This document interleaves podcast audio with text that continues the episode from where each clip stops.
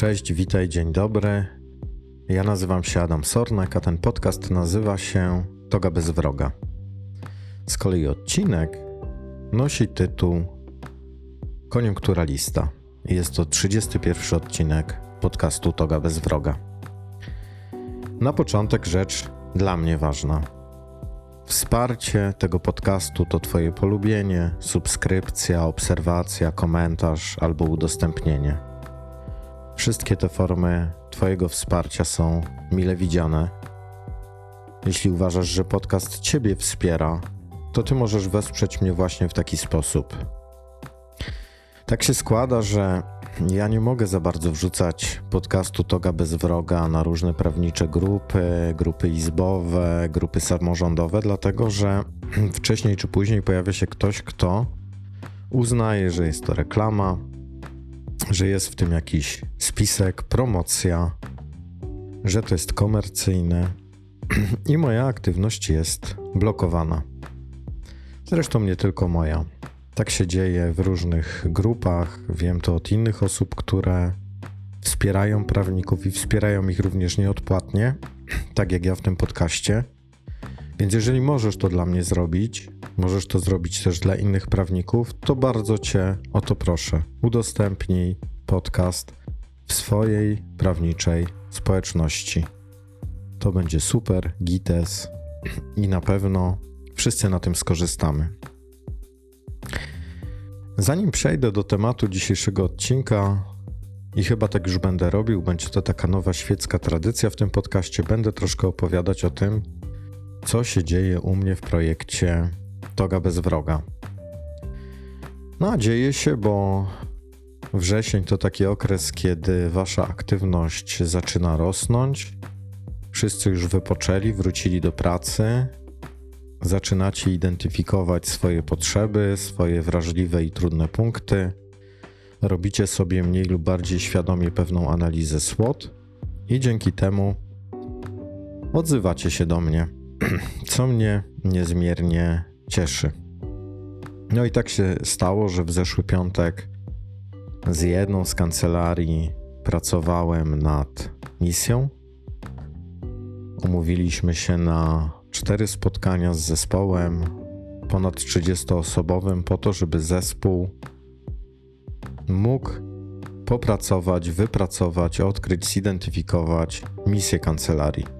Po to, żeby się lepiej zintegrować, po to, żeby samopoczucie, satysfakcja z pracy u wszystkich była większa, po to, żeby zespół też mógł odkryć sam przed sobą i wszyscy członkowie zespołu wzajemnie przed sobą jak wartościowymi są ludźmi, jak wartościowymi są osobami, jak wartościowymi są też prawnikami.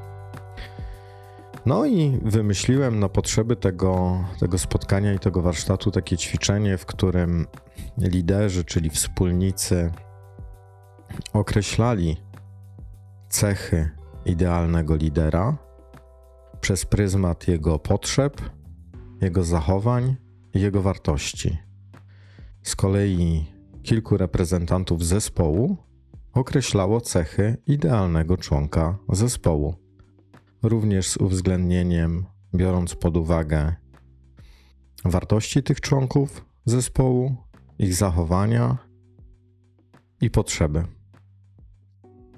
No i na tym zakończyliśmy pierwsze spotkanie, że to, co liderzy napisali o sobie, zostało przekazane zespołowi to, co zespół napisał o sobie, zostało przekazane liderom, i teraz liderzy będą pisali, jaki jest idealny członek zespołu.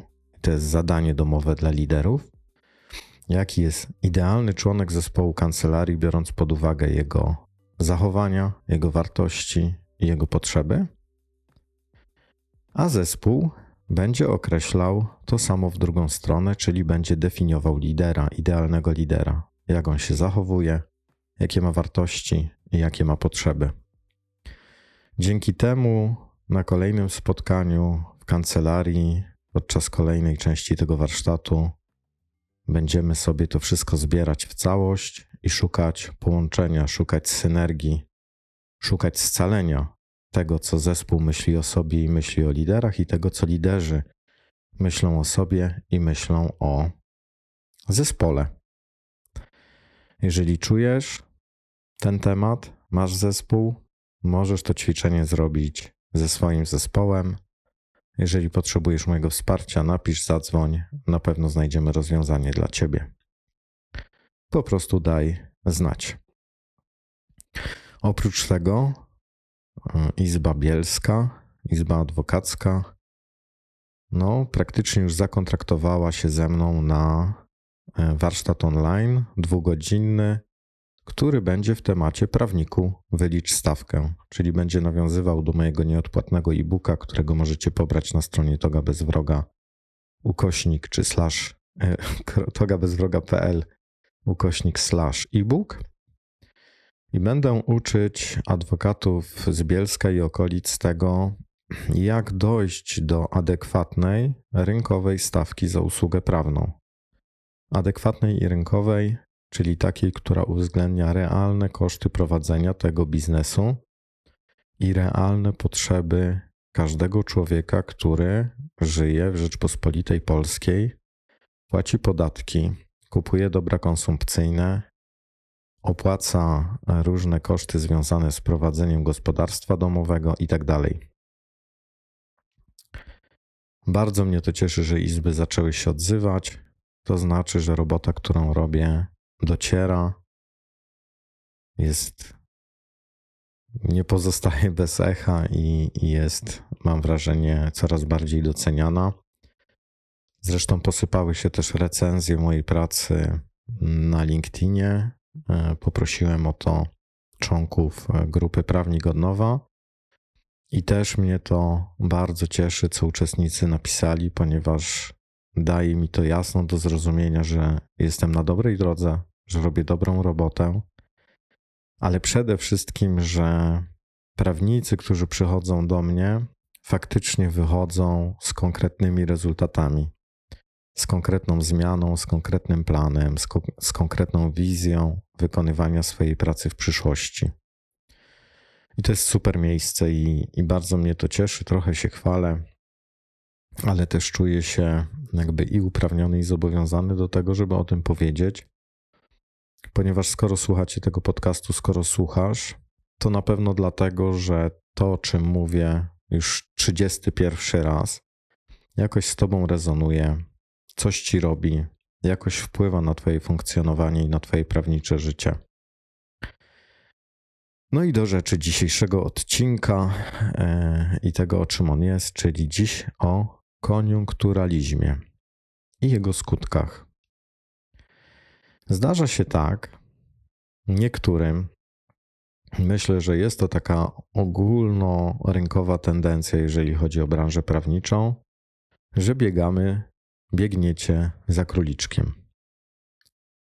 Ten króliczek to jest nieustające podążanie za tym, co jest w danym momencie popularne, na czym da się zrobić pieniądze, na czym da się pozyskać klientów, na czym da się zarobić.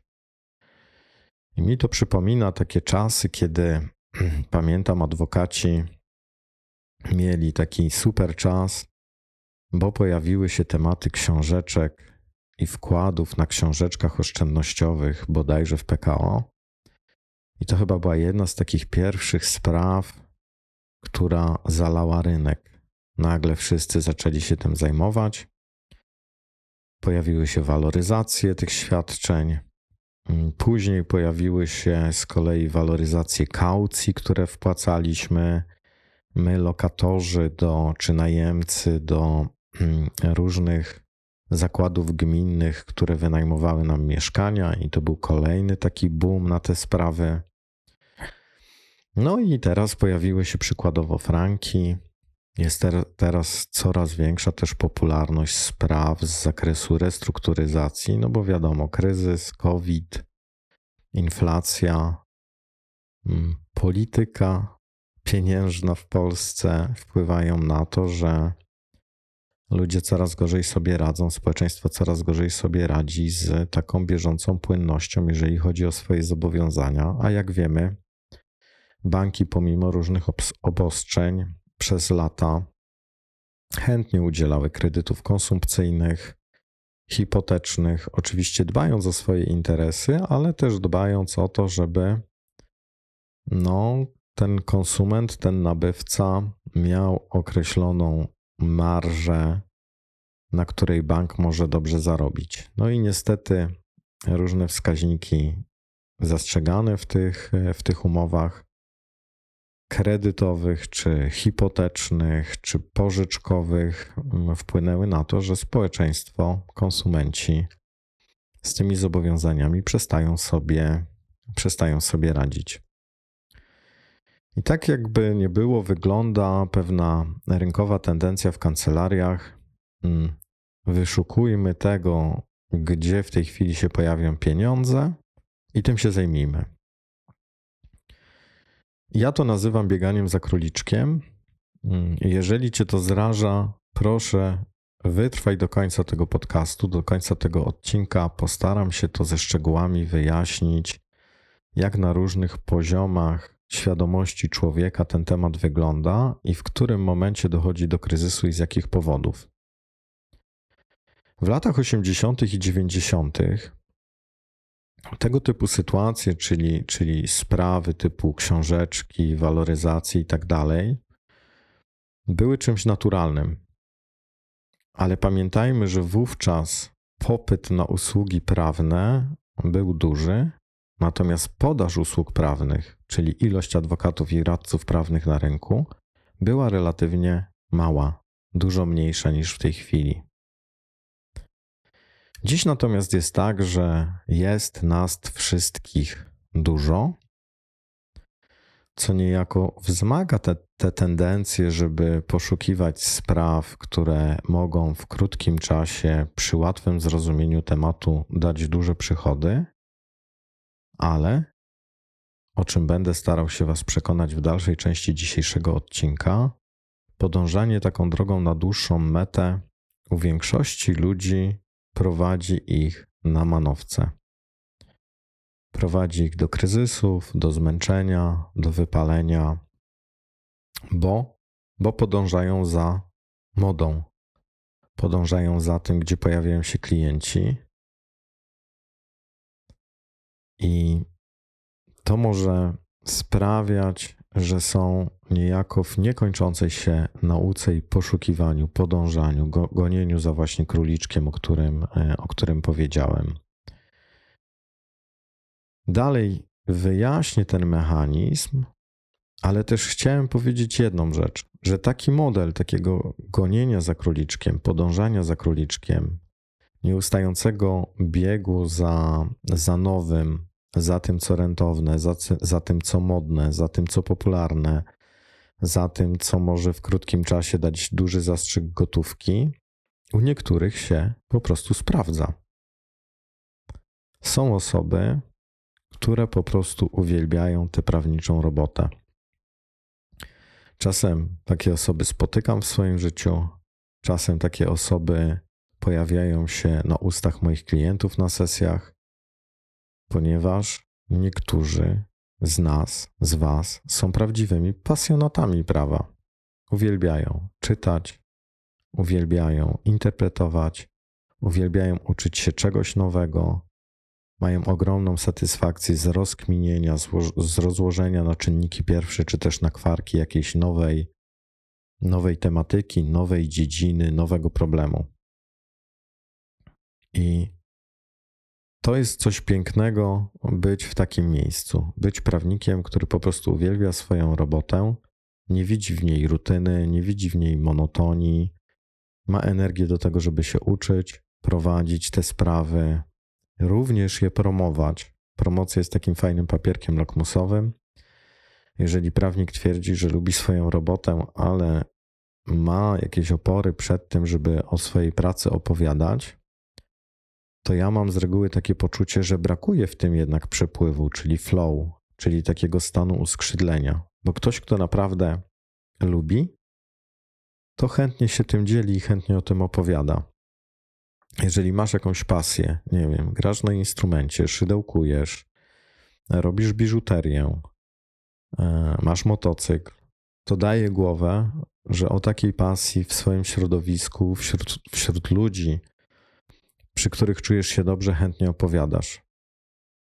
I tak samo powinno, no jak jeden do jednego, działać to w sytuacji, w której w pracy zawodowej, prawniczej robisz coś, co lubisz, robisz coś, co kochasz, robisz coś, co cię uskrzydla. I ja mam takie wrażenie, że moja żona też ma takie wrażenie, że część prawników jest kochającymi ten zawód, ale tylko na poziomie deklaracji. Inni oczywiście kochają ten zawód naprawdę i ich zachowania, ich postępowanie, ich energia na to wskazuje, ale są tacy, którzy mają problem z taką rozbieżnością, następuje jakaś taka dysharmonia pomiędzy ich deklaracjami dotyczącymi wykonywania tego zawodu, a tym, jak się ze sobą czują, tym, jak się zachowują. Ci pierwsi, którzy kochają pracę, tak jak już mówiłem, mogą się uczyć nowych tematów, nie tracą energii albo tracą jej dużo mniej, nie wypalają się tak szybko albo, albo w ogóle się nie wypalają, bądź wypalają się wolniej. Z kolei osoby, które na poziomie deklaracji mówią, że te prace kochają, a w rzeczywistości tak nie jest, niemożebnie, straszliwie się męczą. I moja żona zajmuje się masażem. Masażem tajskim, masażem lomi-lomi, y, tak zwanym kobido, czyli takim specjalnym masażem twarzy, który rozluźnia mięśnie twarzy i powoduje, że zmarszczki odchodzą albo nie, nie występują tak często. I zdarza się żonie czasem masować prawniczki, z reguły prawniczki. I zawsze ma takie wrażenie, że pomiędzy tym, co słyszy, a tym, co widzi na poziomie ciała tej osoby, istnieje istotna rozbieżność że poziom napięcia prawników, spięcia, tej takiej nietykalności, bolesności ciała jest tak duży, że trudno przyjąć, że ta osoba w ciągu dnia robiła coś, co lubi, coś, co kocha, coś, co ją właśnie uskrzydla. No i ja tak przyjmuję, mam wrażenie, że moja małżonka też, że gdy potrzeba rozpoznać szczerą deklarację człowieka co do tego, że kocha swoją pracę, to właśnie odpowiedzią jest jego ciało. Kto się cieszy z tego, co robi, ten nie ma takiego per permanentnego napięcia na poziomie karku, barków, szyi, no i na twarzy.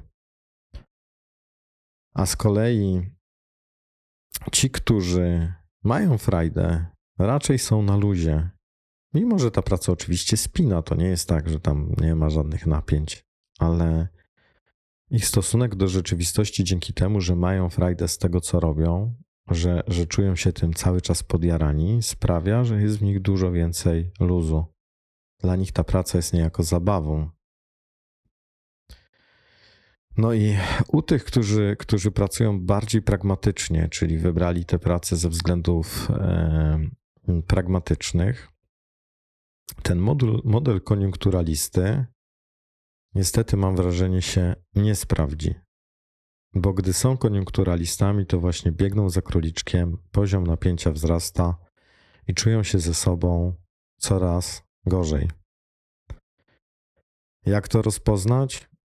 No, z jednej strony po ciele, o którym już mówiłem, bo ciało wiele mówi, ciało człowieka wiele mówi na temat jego kondycji psychofizycznej, stąd ta kondycja nazywa się kondycją psychofizyczną, bo Stan umysłowy wpływa na stan ciała.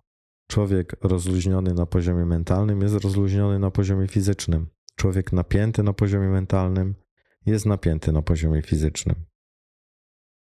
E, mental wpływa na ciało, ciało wpływa na mental.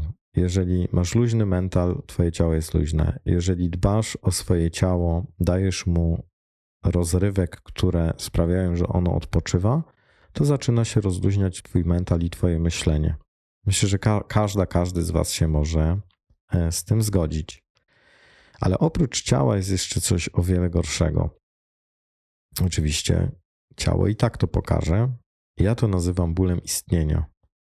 Osoby, które w niekończący sposób, ciągle, zawsze i na zawsze, wychodząc z założenia, że trzeba biegać za króliczkiem i trzeba popieprzać po to, żeby znaleźć klientów, żeby znaleźć sprawy, które będą dochodowe i przyniosą duże pieniądze, bez względu na to, czy ja to lubię, czy nie, czy mi się to podoba, czy nie, po prostu przeżywają ogromny ból istnienia.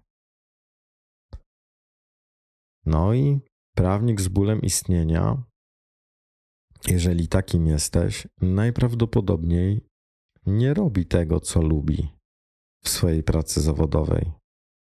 No bo jeżeli przychodzisz do pracy i masz tam frajdę, masz satysfakcję, masz poczucie, że robisz coś naprawdę fajnego, masz poczucie, że robisz coś naprawdę ważnego dla siebie i dla innych, no to czujesz się z tym dobrze.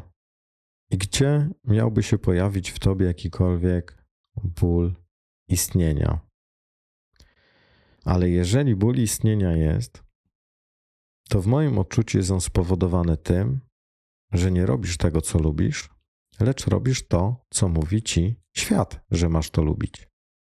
Czyli mówi ci to konkurencja, mówią ci to media społecznościowe, mówi ci to nieustające się porównywanie się siebie do kogoś innego.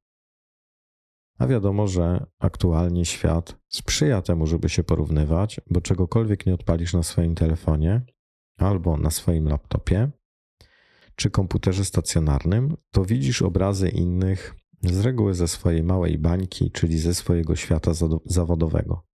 I tak jest na LinkedInie, tak jest na Instagramie, tak jest na Facebooku i tak jest na TikToku.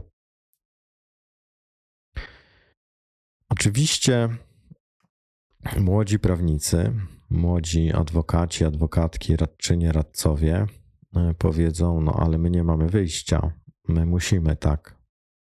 I faktycznie tak jest, że sporo ludzi na początku kariery do tego tak podchodzi.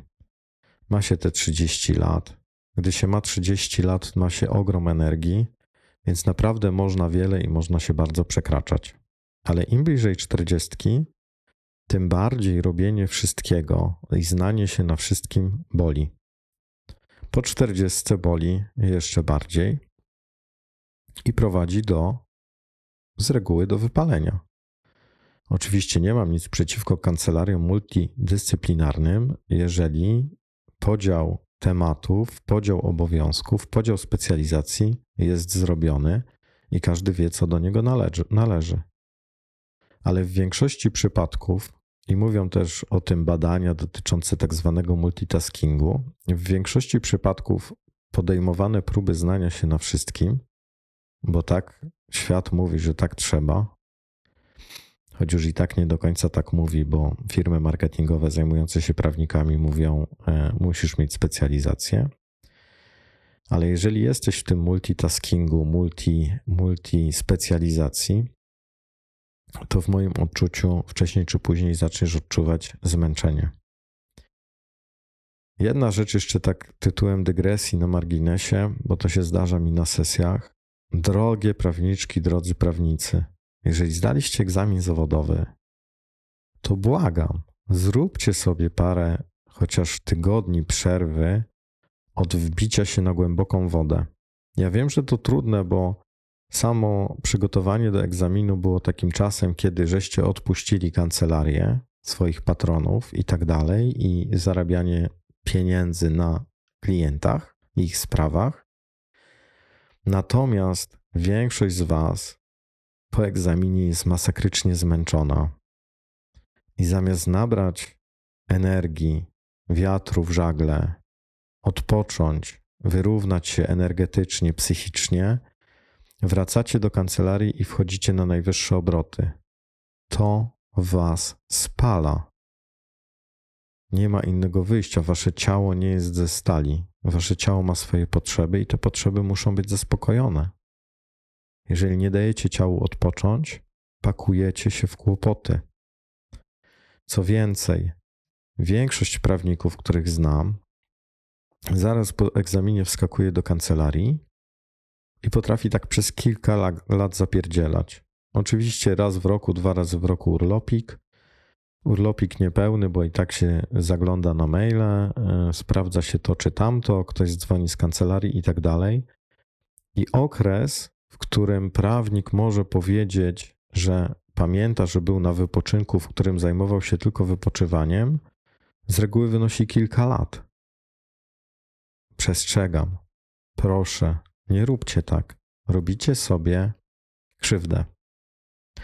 No i wracając do tematu głównego, czyli do koniunkturalizmu. Gdy, gdy jesteś, gdy jesteście w takiej walce mm, o sprawy, o klientów, o pokrycie kosztów na początku działalności, to bycie tym koniunkturalistą, jeżeli ktoś się czuje obrażony, to proszę o wybaczenie, może być czymś naturalnym, czymś, co przychodzi w pierwszej kolejności do głowy. Ale z drugiej strony ten czas, ten początek jest też dobrym czasem. Mówię, początek w todze, początek w kancelarii swojej czy u kogoś, jest dobrym czasem na to, żeby dokładnie się zastanowić, dokładnie siebie przebadać i przyjrzeć się sobie w zakresie tego, co ja chcę robić teraz. Na swoich zasadach, w swojej jakby nie było kancelarii. Nawet jeżeli jestem u kogoś, to przecież na fakturze, którą wystawiam temu komuś, jest moja nazwa kancelarii, moje imię i nazwisko, moja tożsamość zawodowa, a nie tego kogoś. Więc to poszukiwanie swojego miejsca w tym zawodzie zaraz po zakończeniu edukacji i rozpoczęciu tak zwanej kariery na swoim ma ogromny sens. Tworzysz markę, tworzysz specjalizację, w pewnym sensie tworzysz markę osobistą, bo taki jest teraz trend w social mediach, którego za bardzo, jeżeli chcesz być w social mediach, uniknąć się nie da, bo tak działają algorytmy. Ale możesz dzięki temu tworzyć coś, w czym będziesz się czuć dobrze. Jeżeli patron wysyłał cię na wszystko, karne ubezpieczeniowe zamówienia publiczne, cywilne, odszkodowawcze y, od błędów medycznych przez wypadki drogowe, a ty przez te parę lat aplikacji, przez te trzy lata wiesz, że coś cię kręci, a coś cię frustruje i napina, to może czas wybrać to, co ci daje frajdę, to w czym czujesz się dobrze, zamiast brać wszystko i zajmować się wszystkim. W ten sposób możesz zbudować też pozycję siebie jako eksperta w danej dziedzinie. A im bardziej lubisz to, co robisz, w sensie dziedziny prawa, tym większa szansa na to, że staniesz się naprawdę ekspertem. Ale też podchodzenie do sprawy na początku, że ja będę brać wszystko jak leci, oprócz tego, że może doprowadzić do tego, że będziesz mieć dużo spraw, źle wycenionych, bo z reguły prawnicy na samym początku drogi źle wyceniają i bardziej liczą, ile muszą zarobić na pokrycie kosztów, niż liczą, ile tak naprawdę powinna wynosić godzina ich pracy i, za ile powinni ją inkasować. To oprócz tego, ale zbudowałem wypowiedź teraz wielopiętrową, oprócz tego w Twoich połączeniach neuronalnych, w Twojej sieci neuronalnej, w Twoim mózgu powstaje wzorzec, który najprawdopodobniej będziesz kontynuować. Brać wszystko, brać jak najwięcej, cały czas gonić. Zobacz, ilu masz wokół siebie młodych prawników po aplikacji, adwokatek, adwokatów, radczyń, radców, którzy, których cały czas spotykasz na korytarzach, bo oni cały czas coś oblatują jeszcze, jak na aplikacji. Taki był ich wzorzec w czasie aplikacji i powtarzają ten wzorzec po aplikacji. Robią bardzo dużo, ale z reguły ledwo im wystarcza na koszty, na ZUS, na jakiś być może leasing, na najem lokalu. Więc przestrzegam, to powtarzanie tego bezsensownego wzorca z reguły nie prowadzi do niczego dobrego, dlatego w pewnym momencie trzeba go przerwać. I mówię to nie tylko do osób, oczywiście, które zajmują się e, adwokaturą na początku drogi, bo właśnie zdały egzamin czy radcostwem, ale mówię to też do osób, które od kilku lat tak funkcjonują na rynku, nawet jeżeli robią to z sukcesami.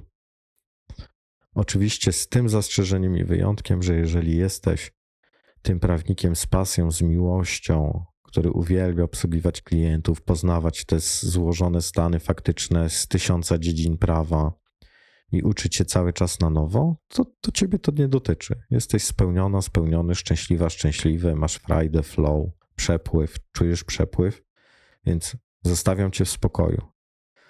Ale jeżeli się męczysz, czy jako świeżo upieczony adwokat radca, czy jako wieloletni radca radczyni, adwokatka adwokat, to znaczy, że to, o czym mówię, jest na pewno o tobie i skierowane do ciebie. Mm, jeżeli twoja praca, może to zabrzmieć trochę dziwnie, nie dostaje od ciebie tyle miłości, co twoja żona, czy twoje dzieci, twoja partnerka czy partner, no to znaczy, że masz złą relację ze swoją pracą, że potrzebujesz coś e, tutaj po prostu zmienić. Mam na myśli to, że Twój stosunek do Twojej pracy powinien być przepełniony tym, co nazywamy miłością. Jeżeli praca nie daje Ci tego poziomu przyjemności, poczucia radości, bezpieczeństwa, które dają Ci bliscy, to potrzebujesz coś z tym zmienić. Przychodzisz do tej pracy na 8-10 godzin dziennie, 5 dni, niektórzy nawet 6 dni w tygodniu. Więc potrzebujesz tam odnaleźć też to, co dostajesz w innych miejscach i co określasz jako miłość. Po prostu. Tu chodzi o miłość. Jakkolwiek brzmi to idealistycznie, chodzi o miłość, o miłość do swojej pracy, o miłość do tego, czym się zawodowo zajmuje. I już z tego miejsca potrzebujesz nauczyć się wybierać. Wybierać to, co kochasz, to, co sprawia ci frajdę, to, co ci uskrzydla, to, co daje ci dobrą energię, a odrzucać to, co sprawia, że jesteś przemęczona, przemęczony, zdestabilizowana psychicznie, emocjonalnie wysycona przez jakiegoś trudnego klienta i tak dalej. Co jest problemem w modelu gonienia za króliczkiem? Ciągłego podążania za trendami na rynku i, i robienia tego, co mówią inni, co robią inni. W gruncie rzeczy mógłbym to sprowadzić do takich trzech poziomów, które pochodzą z takiego modelu góra lodowa, który jest autorstwa Macieja Benewicza. Benewicz oparł go na Wilberze, między innymi na Campbellu, na Jungu badając poziomy świadomości człowieka i też poziomy i drogę rozwoju człowieka. I pierwsze trzy poziomy w tej górze lodowej, a jak wiecie, góra lodowa częściowo wystaje y, i jest ponad powierzchnią wody, zaś większość tej góry jest pod wodą. I w tym modelu na samej górze jest środowisko. Na poziomie środowiska człowiek patrzy na to, co go otacza, co jest jego środowiskiem, co jest jego otoczeniem, jacy to są ludzie, jak oni się zachowują, co oni robią. Narkoman, jeżeli jest w środowisku narkomanów, nie przestanie ćpać. Palacz, który jest w środowisku palaczy, będzie miał duże trudności, żeby przestać palić. Człowiek, który spotyka się ze znajomymi, ze swoim środowiskiem po to, żeby w piąteczek, sobotę i niedzielę schlać się i odkorkować całe napięcie z tygodnia, będzie miał trudność z pozbyciem się tego nawyku, jeżeli spotyka się dalej z tymi ludźmi. Jakie mamy środowisko, tacy jesteśmy. Potrzeba naprawdę bardzo dużej samodyscypliny i ogromnego wewnętrznego przepracowania, żeby móc być w środowiskach niesprzyjających, i nie dać się wciągnąć, nie wejść w to, nie wdepnąć w to bagno. Więc jeżeli w środowisku widzimy sukcesy, to możemy mieć tendencję do tego, żeby działać w kierunku sukcesu. Chcę powtórzyć ten model, który widzę. Chcę być i mieć tak jak inni, tak jak inni z mojego środowiska. Więc jeżeli całe środowisko jest w dupie za przeproszeniem i popełnia błędy, to najprawdopodobniej ty też to robisz. Ja też to robiłem. Ci, który, którzy, których widzisz wokoło, są niejako dla ciebie wzorem. Wzorem tym, co należy naśladować. Jesteśmy mimetyczni jako istoty ludzkie, jesteśmy jak małpy. Więc gdy ktoś ziewa, my ziewamy. Gdy ktoś zapierdala, to zapierdalamy.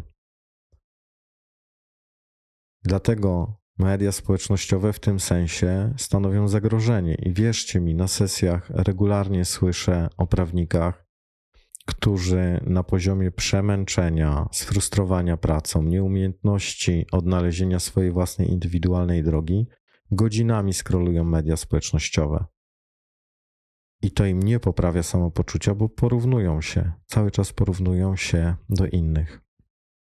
Do środowiska, które w tych mediach społecznościowych też się po, pojawia i też powtarza cudze, e, cudze zachowania, cudze nawyki, cudze, cudze drogi osiągnięcia sukcesu.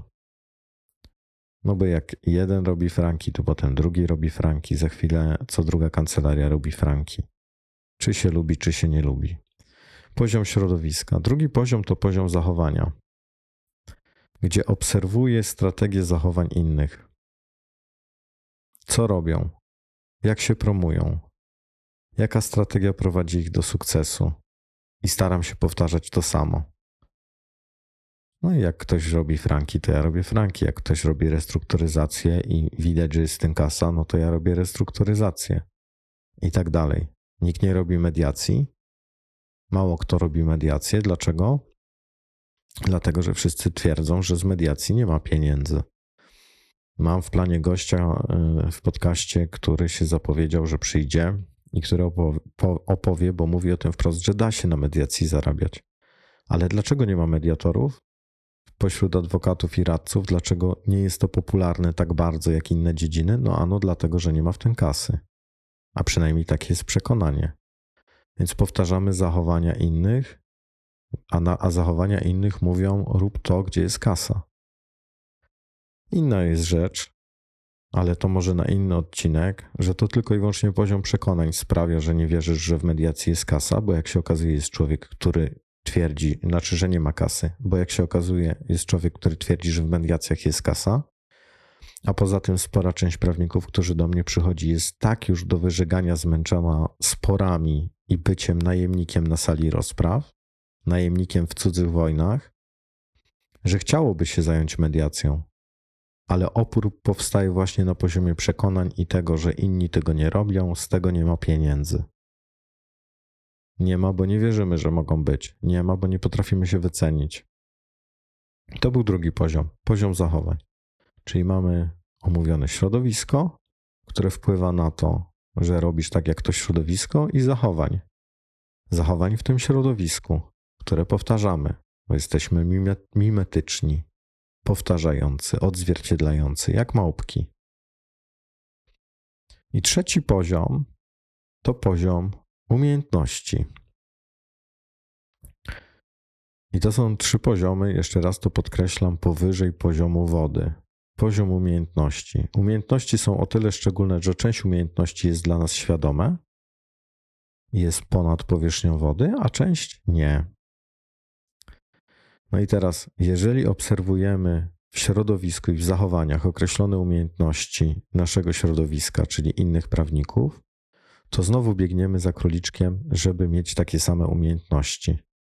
Ktoś zajmuje się mm, nowoczesnymi technologiami, publikuje dyplom, nagle się wśród prawników pojawia myślenie: No, ja też bym chciała u tego pana, który jest tak popularny z tych nowoczesnych technologii, który ma kancelarię się tym zajmującą, skończyć te studia podyplomowe.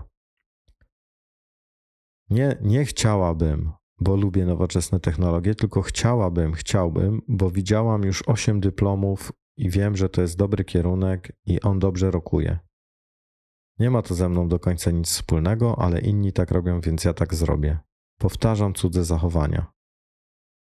Więc ta, ta trujeczka, ta magiczna tych trzech muszkieterów, środowisko zachowania i umiejętności, niejako można potraktować jako jeden, jeden obszar, który jest źródłem naszego powielania cudzych zachowań, cudzych schematów, cudzych przekonań, cudzych wzorców, cudzego postępowania itd. Tak I to jest gonienie króliczka. To jest bycie nie w zgodzie z sobą, a w bycie w zgodzie z tym, co mówi świat. Co świat mówi, że należy robić. Więc robimy to wszystko, co inni na poziomie środowiska, zachowań, umiejętności, bo inni nam imponują. Nie patrzymy w tym na siebie, a na innych. Nie kontaktujemy się z sobą i ze swoimi potrzebami, tylko z tym, co pokazuje nam świat zewnętrzny. No i teraz, dlaczego w tym jest problem? I tu dochodzę do sedna. Ano dlatego, że cokolwiek się w tym świecie zewnętrznym zmienia, na poziomie środowiska, zachowań i umiejętności, ty też musisz się zmienić. Ciągle jesteś targana, targany przez to, co ci mówi świat. Trendy się zmieniają, moda się zmienia, koniunktura się zmienia i ty znowu musisz się uczyć od nowa, musisz znowu robić coś innego, znowu musisz się dostosowywać do rzeczywistości. Bez względu na to, czy boli, czy nie boli, czy to jest fajne, czy nie fajne, czy masz z tego frajdę, czy nie, czy jest w tym flow i miłość, czy nie. Po prostu musisz się zmienić, bo świat się właśnie zmienił. To jest nieustające naśladowanie innych. Być może tych, co ciekawe, którzy kochają to robić, co pokazują. No tego nie możemy wykluczyć, ale czy to ma coś wspólnego z tobą? Jeżeli to naśladujesz, co kochają inni, nawet jeżeli u nich to płynie z ich serducha, z ich głębokich potrzeb, z ich głębokiej satysfakcji związanej z wykonywaniem tej pracy, to nie jest to o tobie. To nie jesteś ty, to nie są twoje potrzeby, to jest o innych, których zachowania środowisku i umiejętności starasz się powielić. Starasz się być klonem kogoś, a nie sobą. Niestety nie ma w tym Twojej indywidualności. Jak już wspomniałem, Twoich potrzeb, Twojego flow. Ile więc możesz lat tak funkcjonować? Udawać kogoś, kim na głębokim poziomie nie jesteś? Ile lat możesz udawać? Ciągle bieg, biec, patrząc i oglądając się na innych. To spala, to, to prowadzi do przemęczenia, to prowadzi do depresji, do wypalenia zawodowego. Z tym się zresztą spotykamy w kryzysie wieku średniego najbardziej. Pomiędzy 35 a 45 rokiem życia dostajemy tym mocno po głowie. O tym jeszcze za chwilę opowiem. Więc te trzy poziomy, jeżeli jesteśmy w swoim życiu na tych trzech poziomach i interesuje nas tylko środowisko zachowania i umiejętności, czyli kupowanie lepszych fur, posiadanie lepszych dyplomów i zachowywanie się tak, jak zachowują się inni, bo taki jest trend, to cierpimy, a zmiana, która się dokonuje w naszym życiu, jest doraźna. Dlaczego doraźna? Bo za chwilę zmieni się środowisko, zachowanie środowiska, zmienią się popularne w tym środowisku umiejętności, będziemy musieli znowu coś zmieniać. Oczywiście nie jestem przeciwnikiem zmiany, bo zmiana jest naturalną częścią życia i jedyną stałą rzeczą są zmiany. Pytanie, jakie są koszty tej zmiany ponoszone przez ciebie, bo być może koszty zmiany, gdybyś była za sobą, był za sobą, za swoimi potrzebami, byłyby zupełnie inne. Ale też to, co ważne i do czego Cię dzisiaj zapraszam, to to, że świat, życie nie kończy się na tych trzech poziomach. Nasza świadomość nie kończy się na tych trzech poziomach. Są poziomy dalsze, głębsze, pod wodą, z reguły nieświadome. Częściowo to są umiejętności, do których nie mamy dostępu, mimo że z nich korzystamy, po prostu nie są nam świadome. Gdy zapytasz prawnika o, o, ich umie, o jego umiejętności, odpowie ci z reguły dość długą listą albo krótszą listą swoich umiejętności jako prawnika na poziomie pewnej merytoryki prawnej, ewentualnie na poziomie organizacji biznesu prawnego. Mało kto mówi, że jest empatyczny, że fajnie się układa z ludźmi, że dobrze się komunikuje z ludźmi, że ludzie go lubią i tak dalej. To są umiejętności, które często mamy, ale nie jesteśmy ich świadomi. I one już świadczą o naszej pewnego rodzaju głębi. To już jest coś naszego wewnętrznego, a nie to, o czym cały świat mówi, że mamy to zrobić. Na poziomie głębokim, czyli pod środowiskiem, zachowaniami i umiejętnościami, są dalsze poziomy. I to są przekonania, wartości, tożsamość, misja i wizja. I te poziomy są poziomami wewnętrznymi. One wynikają i wypływają z ciebie, z tego, co w tobie jest, z tego, co jest prawdą o tobie, a nie z tego, co ci mówi świat, że masz to robić. To jest, krótko mówiąc, prawda na, mój te- na Twój temat, na mój temat i na Twój temat. Gdy do tego mamy dostęp, gdy z tym jesteśmy skontaktowani, gdy mamy tego świadomość, nasze życie zmienia się. I zmiana na tych poziomach, w przeciwieństwie do środowiska zachowań i umiejętności, jest zmianą trwałą, bo wynika z głębi, z serducha, z tego, co jest we mnie, z tego, co jest na poziomie moich głębokich potrzeb i pragnień. Więc jeżeli zidentyfikujesz swoje przekonania, swoje wartości, odkryjesz swoją zawodową albo, albo niekoniecznie zawodową tożsamość, misję i wizję, to będzie to zmiana trwała w Twoim życiu. Więc gdy odkryjesz swoje przekonania, swoje wartości, swoją tożsamość, swoją misję, wizję, z jaką jesteś, odkryjesz te poziomy wewnętrzne, to Twoja zmiana będzie Twoją zmianą trwałą taką, która płynie z Twojego brzucha, z Twoich bebechów, z Twojego serducha, z Twoich głębokich potrzeb. Jeśli zidentyfikujesz te elementy, odkryjesz to przed sobą, czyli mówiąc krótko, poznasz siebie, to będzie to zmiana trwała. Nie będziesz już targana, targany przez świat zewnętrzny i przez to, co ci cały czas świat zewnętrzny i media społecznościowe i media publiczne, i media prywatne mówią na temat tego, jak masz żyć. Będziesz żyć po swojemu i w zgodzie ze sobą. I na poziomie przekonań, wartości, tożsamości, zmiana jest zmianą trwałą, a na poziomie misji i wizji, tym, którym zdołało się w życiu odkryć swoją misję i wizję, zmiana jest zmianą radykalną, jest zmianą postawy życiowej. Gdy jesteś na tych głębszych poziomach, to, co masz w sobie, w środku, jak już powiedziałem, w bebechach czy w serduchu, decyduje o kierunku, w jakim zmierzasz, a nie to, co mówi świat. To koniec biegania za króliczkiem. To jest bycie w absolutnej zgodzie ze sobą.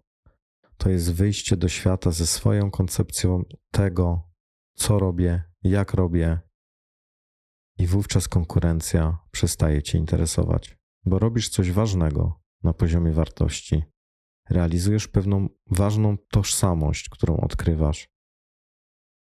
A jak pozwoli ci na to Twój wewnętrzny proces, to odkrywasz też misję i wizję tego wszystkiego, w czym jesteś. I to staje się dla ciebie ważniejsze od tych wszystkich tańczących na TikToku dzieciaków i niedzieciaków, bo tańczą już chyba wszyscy, już nie interesuje cię tańczenie, żeby zdobyć followersów i robienie jakichś głupich, bo czasem te rolki, no nie, nie, nie oszukujmy się, są po prostu głupie. Nie interesuje cię robienie głupich rolek i machanie rączkami do napisów, bo wiesz, że ty masz jakiś ważny job do wykonania. Masz jakąś ważną informację do przekazania swojemu światu, swoim klientom i zaczynasz tańczyć swój taniec żyjesz po swojemu i zapraszasz do tego swojego świata tych, którzy są na to gotowi. W ten sposób zaczynasz budować społeczność, pozyskiwać klientów, budować relacje wokół swojej idei i wokół swoich wartości, wokół swojej tożsamości. I zadania wówczas te, które wykonujesz, to są te zadania, które lubisz, bo lubisz swoją pracę. Do tego ciebie lubią klienci, bo klienci lubią tych, którzy lubią swoją pracę, bo ci, którzy lubią swoją pracę, wykonują ją dobrze. Więc ty jesteś w zgodzie ze sobą, ludzie to widzą, ludzie do ciebie przychodzą, ale przychodzą tylko ci, którzy są zainteresowani tym, co ty robisz z głębi, z bebechów, z serducha. Wszystko zaczyna się w sposób naturalny kręcić. Bo jesteś na głębi, jesteś w zgodzie ze sobą i wprawdzie na swój temat.